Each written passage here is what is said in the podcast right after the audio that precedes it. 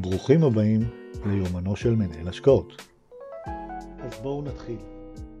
בקצרה אפשר להגיד ש-2023 הייתה שנה מצוינת, למרות כל האירועים הדרמטיים שחווינו פה בישראל. נזכיר שהייתה פה שנה שהתחילה את הרפורמה המשפטית, שמיד אחרי, אחרי השווקים פה בישראל הגיבו בירידות דרמטיות, אם זה באפיק המניות ואם זה באפיק אגרות החוב. השיא היה דרך אגב במהלך מרץ, ששם ראינו את אגרות החוב מגיעות לסביבות ה-8.5 או 9 אחוזים. אז למעשה הרפורמה המשפטית וההשפעה הכלכלית שלה על השוק המקומי, וכמובן בצורה כזאת או אחרת גם על הכיס של כל אחד ואחד מאיתנו, השפיעה בצורה דרמטית על התשואות ועל שוק המניות. זה ליווה אותנו לכל, כמעט לכל אורך השנה, עד למלחמה. אנחנו, אני יכול להגיד לכם כמנהלי השקעות, ניסינו לנצל את ההזדמנויות שנוצרו, וכל פעם שראינו פיק, כלומר תשואות גבוהות או אפיק מניות כזה או אחר שנראה אטרקטיבי, ניסינו לקחת חלק מהסחורה ולנצל את זה. כנ"ל גם בתקופת המלחמה, למרות השוק המאוד מאוד גדול שחטפנו פה, אבל ככל שניצלנו יותר את ההזדמנויות האלה, כך גם השבחנו את הרכב התיק ואת היכולת שלנו להשיג לכם תשואה יותר טובה במהלך השנה הקרובה. קחו לדוגמה את אגרות חוב הקונצרניות, היו פה אגרות חוב שהגיעו לתשואות דו-ספרתיות ברמות דירוג של דירוגי השקעה A פלוס ומעלה, ולכן נכון היה לנצל את ההזדמנויות האלה שנוצרו כדי לקחת סחורה ולהשבח את התיק. אבל גם השווקים בחו"ל ובעיקר השוק האמריקאי היו רועשים לא פחות מהשוק הישראלי, אם כי זה פחות הורגש, משום שעיקר הפוקוס שלנו, ובעיקר גם של התקשורת הכלכלית, הייתה על שוק המניות, כאשר דווקא שבע או שמונה מניות הם אלה שנתנו את רוב התשואה של השנה האחרונה. ותשימו לב שכמעט או רוב יתר המניות בארצות הברית או שלא זזו או שנתנו תשואה מאוד מאוד נמוכה או אפילו ירדו בצורה משמעותית. אבל את הנדנדה האמיתית שחווינו בשנה האחרונה אפשר לייחס לשוק אגרות החוב האמריקאיות, בעיקר לאג"ח הממשלתי לטווח של עשר שנים, שהוא בעצם הסמן הימני שלנו. זה כמובן השפיע על השוק הישראלי ולכן גם קיבלנו טלטלות. מה שקורה בארצות הברית זה למעשה הנתונים המקרו-כלכליים שמתפרסמים הם מצד אחד מעידים על העובדה שעליות הריבית שחווינו ב-2022 עובדות, אבל מצד שני הנתונים הם לא 100% חד משמעיים. עדיין אנחנו רואים למעשה שוק עבודה מאוד חם ורותח, הביקוש לעובדים הוא מאוד מאוד חזק, אבל זה עוד לא כל הסיפור, כי גם השכר הממוצע בארצות הברית ממשיך לעלות, וזה גורם מן הסתם לאותם עובדים שהם מן הסתם גם צרכנים, להמשיך ולצרוך ולהגדיל את סל הצריכה שלהם, ובכך להמשיך לחמם את הכלכלה ולייצר אינפלציה.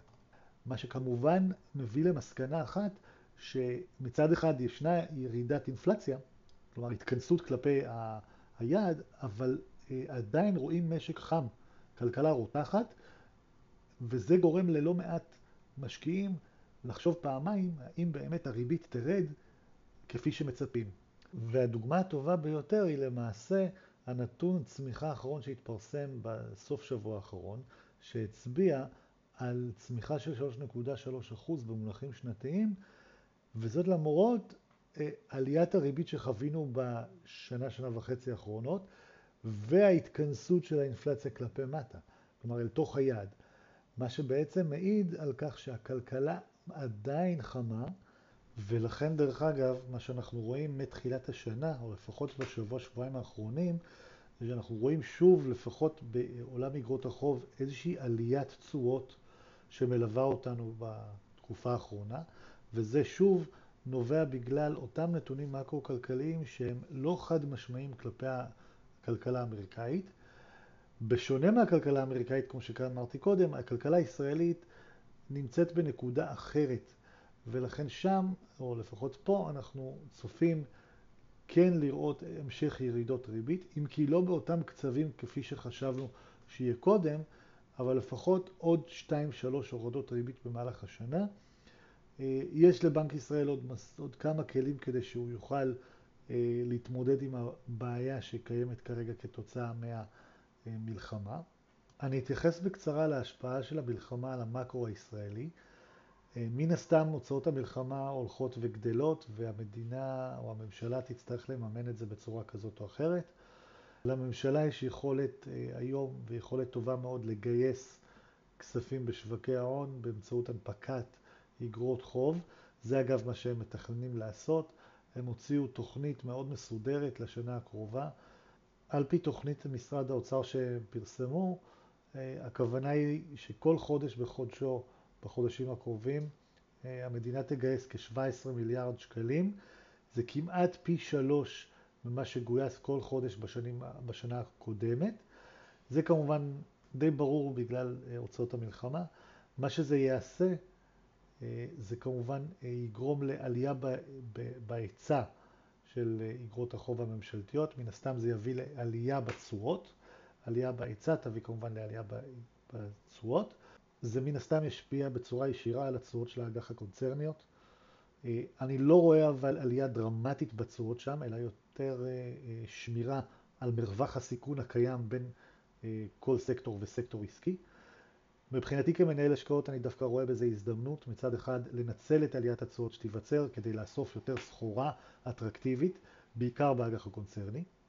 באפיק המנייתי לעומת זאת, אני כרגע חושב שהשוק האמריקאי כרגע מאוד מסוכן, מאוד ספקולטיבי. תשימו לב שמתחילת השנה המניות הטכנולוגיה ממשיכות לככב, אה, למרות שאנחנו רואים לא מעט מניות יותר קטנות, אבל עדיין אני חושב שהשווקים לא מתמחרים, בעיקר הברית, לא מתמחרים נכון את העסק. כאשר בוחנים את השוק הישראלי, אז השוק הישראלי מאוד זול, מאוד מעניין. ישנם פה סקטורים שלמים שמתומחרים במחירי חסר. ולכן אני חושב שנכון יהיה, כמו שגם ציינתי בעבר, בחודשים האחרונים, לנצל את השוק הישראלי, לרכוש אותו כמה שיותר. נכון שלטווח הקצר יותר לא נראה תשואה, או התשואה העודפת תגיע בהמשך, אבל זה ישתלם. לסיכום, נגיד את זה בצורה מאוד פשוטה וברורה. אם אנחנו מסתכלים על השוק הקונצרני, השוק הסולידי, אז הוא מאוד מעניין, עדיין התשואות יחסית מאוד מעניינות. ייתכן ואנחנו נראה גם שם עליית תשואות, אבל שווה להתחיל לאסוף. באפיק המנייתי השוק הישראלי יותר מעניין מהשוק האמריקאי. לאורך זמן אני מאמין שאנחנו נראה פה אה, תשואות עודפות. עוד אני מעריך שהשוק האמריקאי אה, מאוד לא זול, ולכן אנחנו בהמשך השנה, ולהערכתי גם כן בעקבות הפתעות בתחום הריבית ובתחום המקרו-כלכלי שם, אנחנו נראה מימושים. אה, אני חושב שכדאי מאוד להיזהר שם, אה, לנהל נכון את הסיכונים, לבחור נכון, אה, ובעיקר להיזהר. אז תודה רבה על ההקשבה, ואתם מוזמנים לשלוח לי במייל איזון חוזר. אני אשמח לדעת אם באמת הפורמט החדש הזה עזר ותרם לכם. וכמובן, אם יש לכם הערות והמלצות, אז אני אשמח לשמוע.